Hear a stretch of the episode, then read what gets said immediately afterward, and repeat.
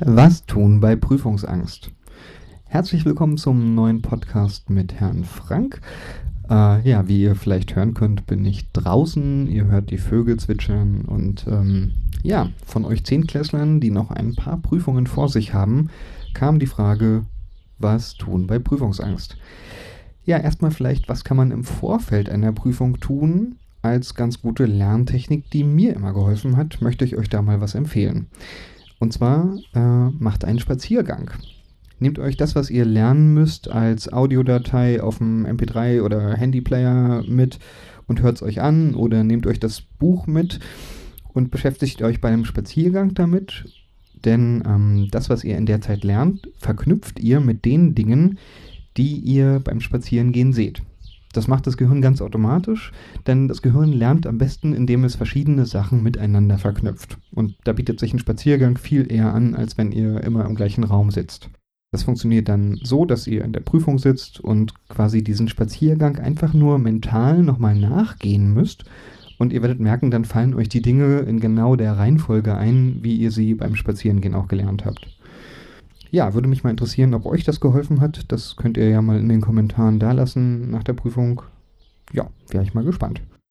Dann am Prüfungstag selbst ist es so, dass ihr ruhig bleiben solltet.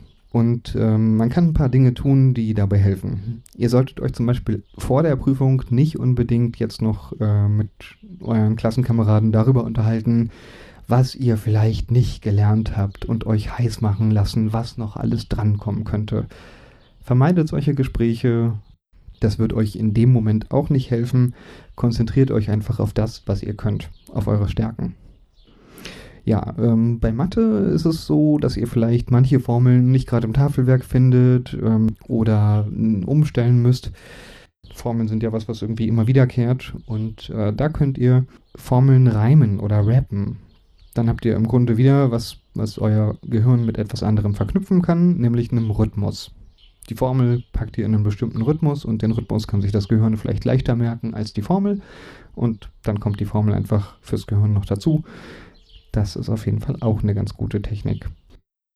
Und dann kann es sein, dass manche von euch einfach angespannt sein werden in so einer Prüfungssituation. Anspannung ist auch völlig normal, aber ähm, man kann sie natürlich nicht auf jede Weise in einer Prüfung bewältigen. Man kann sich ja nicht irgendwie auffällig verhalten und sich äh, auffällig bewegen. Also müsst ihr kleine Bewegungen euch suchen.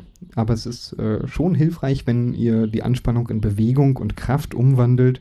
Wenn ihr vielleicht einfach äh, entweder mit euren Fußspitzen quasi eine Faust macht oder mit euren Händen und einmal eure Kraft da reinlegt, eure Anspannung in die Kraft reinlegt und dann die Anspannung und die Kraft wieder löst. Und manchmal hilft das schon, dann danach wieder einen klaren Gedanken zu fassen. Ja, und in diesem Sinne wünsche ich euch ganz viel Erfolg jetzt bei den Prüfungen und dann, äh, nachdem ihr einen schönen Sommer hoffentlich hattet, äh, wünsche ich euch einen guten Start in eure Ausbildungen und für die, die noch ein Abi machen, wünsche ich euch viel Erfolg beim Abi. Bis bald.